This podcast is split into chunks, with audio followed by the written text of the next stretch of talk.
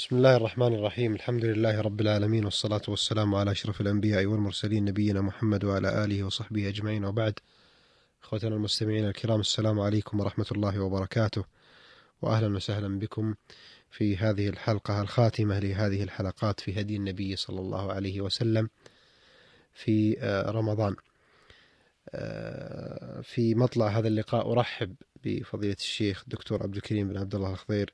فأهلا وسهلا بكم الشيخ عبد الكريم وبالإخوة المستمعين الكرام. حياكم الله. حياكم الله وبارك فيكم. إخوتنا المستمعين الكرام في هذه الحلقة وهي, وهي الأخيرة من هذا البرنامج سيكون الحديث حول هدي النبي صلى الله عليه وسلم في العيد وخاصة صلاة العيد وما يتبع ذلك من هديه صلى الله عليه وسلم.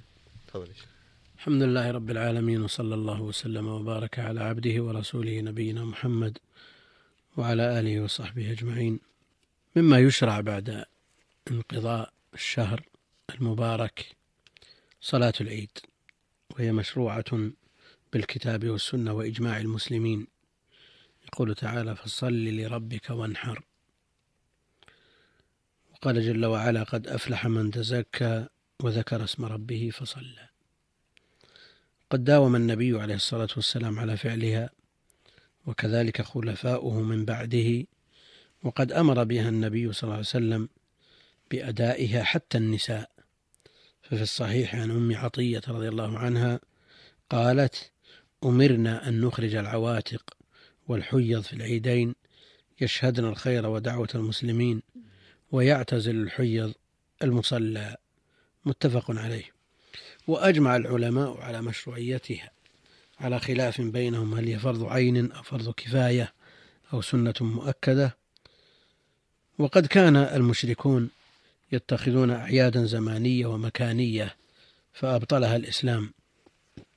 وعوض عنها عيد الفطر وعيد الأضحى وعيد الأضحى شكرا لله تعالى على أداء هاتين العبادتين العظيمتين صوم رمضان وحج بيت الله الحرام. وقد صح عن النبي صلى الله عليه وسلم أنه لما قدم المدينة وكان لأهلها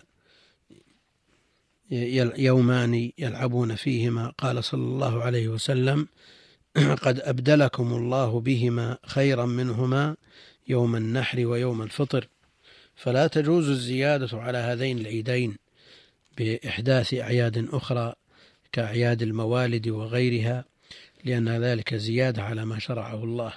وابتداع في الدين ومخالفة لسنة سيد المرسلين وتشبه بالكافرين سواء سميت أعيادا أو ذكريات أو أياما أو أسابيع أو أعواما.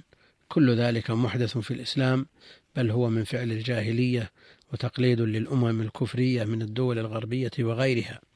وقال وقد قال عليه الصلاة والسلام من تشبه بقوم فهو منهم.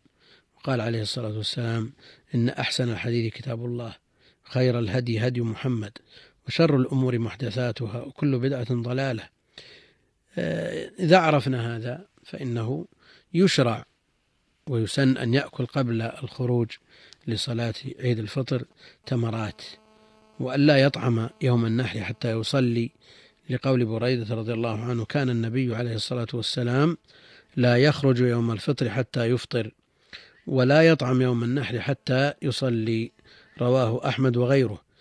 قال شيخ الإسلام ابن تيمية رحمه الله تعالى لما قدم الله الصلاة على النحر في قوله فصل لربك وانحر وقدم التزكي على الصلاة في قوله قد أفلح من تزكى وذكر اسم ربه فصلى كانت السنة أن الصدقة قبل الصلاة في عيد الفطر وأن الذبح بعد الصلاة في عيد النحر.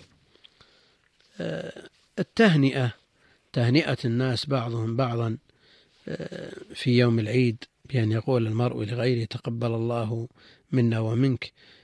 لا بأس به إن شاء الله تعالى. يقول شيخ الإسلام ابن تيمية قد روي عن طائفة من الصحابة أنهم كانوا يفعلونه ورخص فيه الأئمة كأحمد وغيره. والمقصود من التهنئة التودد وإظهار السرور. قال الإمام أحمد لا أبتدئ به فإن ابتدأني أحد أجبته. لا يبتدئ به لأنه ليس عنده فيه ما يستند إليه لكن من باب الإجابة يجيب.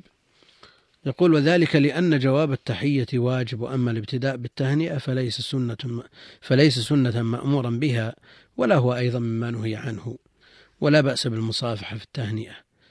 سن للرجل أن يتجمل ويلبس أحسن ثيابه لما لما في صحيح البخاري عن عبد الله بن عمر رضي الله عنهما قال أخذ عمر رضي الله عنه جبة من استبرق أي حرير تباع في السوق فأتى بها رسول الله صلى الله عليه وسلم فقال يا رسول الله ابتع هذه يعني اشترها.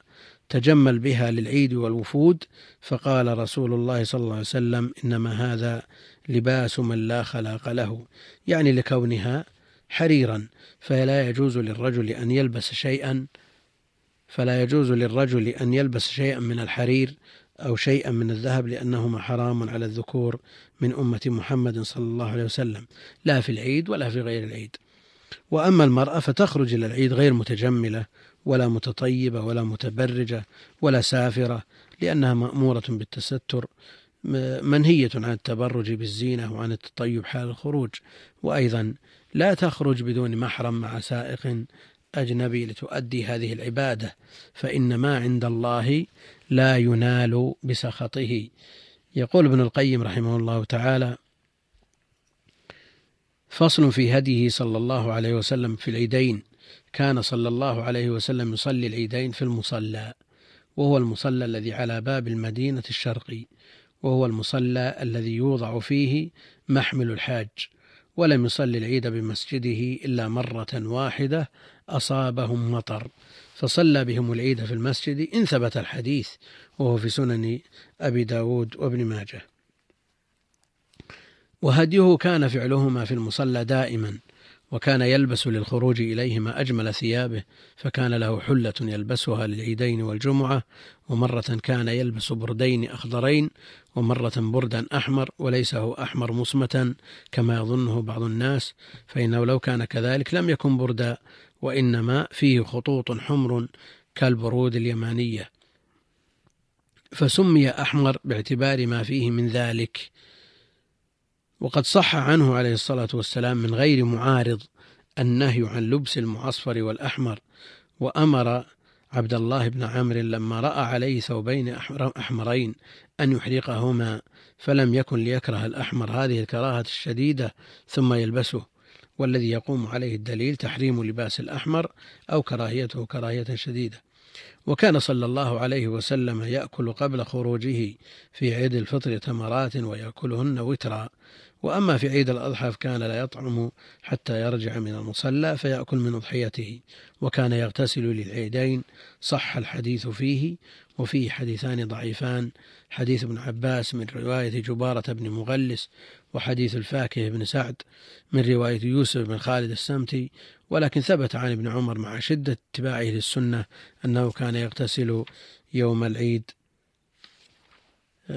أنه كان يغتسل يوم العيد قبل خروجه وكان صلى الله عليه وسلم يخرج ماشيا والعنزة تحمل بين يديه فإذا وصل إلى المصلى نصبت بين يديه ليصلي إليها فإن المصلى كان إذ ذاك فضاء لم يكن فيه بناء ولا حائط وكانت الحربة سترته وكان يؤخر صلاة عيد الفطر ويعجل الأضحى وكان ابن عمر مع شدة اتباعه للسنة لا يخرج حتى تطلع الشمس ويكبر من بيته إلى المصلى. وكان صلى الله عليه وسلم إذا انتهى إلى المصلى أخذ في الصلاة من غير أذان ولا إقامة ولا قول الصلاة جامعة والسنة أن لا يفعل شيء من ذلك.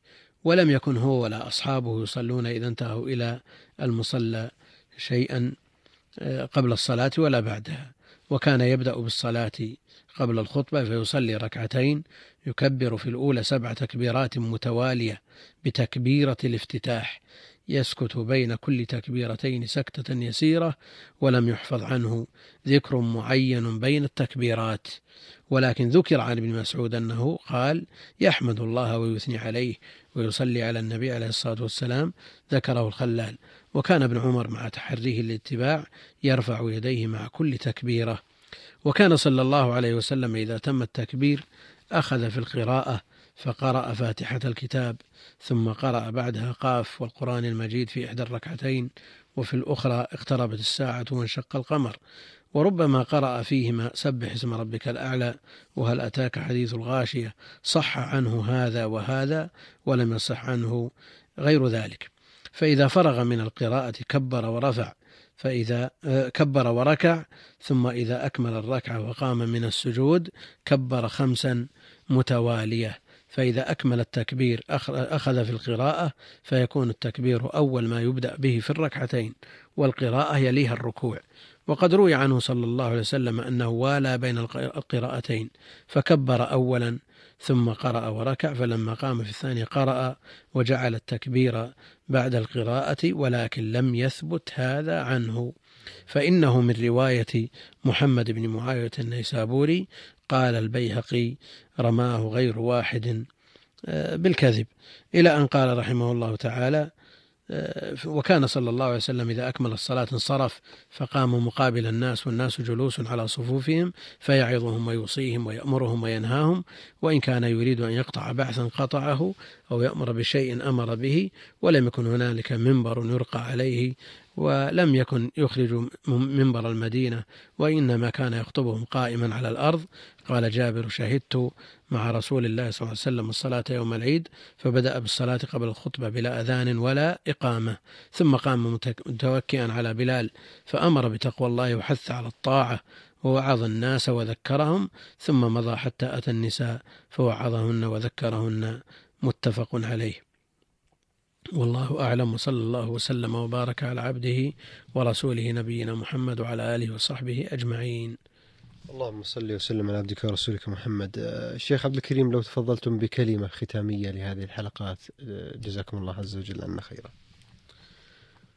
إن كان من كلمة بعد ذكر ما مضى من كلام ابن القيم وكلام غيره من أهل العلم في فضل هذا الشهر واستغلال واغتنام هذه الأوقات النفيسة التي ينبغي أن لا يفرط بدقيقة منها فضلا عن الساعة فضلا عن الليلة ينبغي أن يغتنم بقية العمر. من كان محسن خلال هذا الشهر كله ينبغي أن يتبع الحسنة الحسنة ومن كان مسيء عليه أن يرجع ويستعتب ويتوب إلى الله عز وجل عله أن يتوب عليه ويعفو عنه ويصفح عما زل فيه في هذا الشهر وقبله. والله أعلم وصلى الله وسلم على نبينا محمد وعلى آله وصحبه أجمعين. اللهم صل شكر الله لكم فضيلة الشيخ. أيها الإخوة المستمعون الكرام بهذه الكلمات نصل إلى ختام حلقات هذا البرنامج هدي النبي صلى الله عليه وسلم في رمضان. نشكر لفضيلة الشيخ الدكتور عبد الكريم بن عبد الله الخضير ما تفضل به وأن استجاب لدعوتنا أولا ثم ما بين ووضح خلال هذه الحلقات الثلاثين. نسأل الله تبارك وتعالى أن تكون في صالح عمله وفي آه، حسناته مضاعفة آه، إنه سميع مجيب. وأسأله تبارك وتعالى أن يتقبل منا ومنكم مستمعين الكرام وأن يوفقنا آه، إلى الخير وأن يختم لنا بخير إنه سميع مجيب. وصلى الله على محمد وعلى آله وصحبه أجمعين.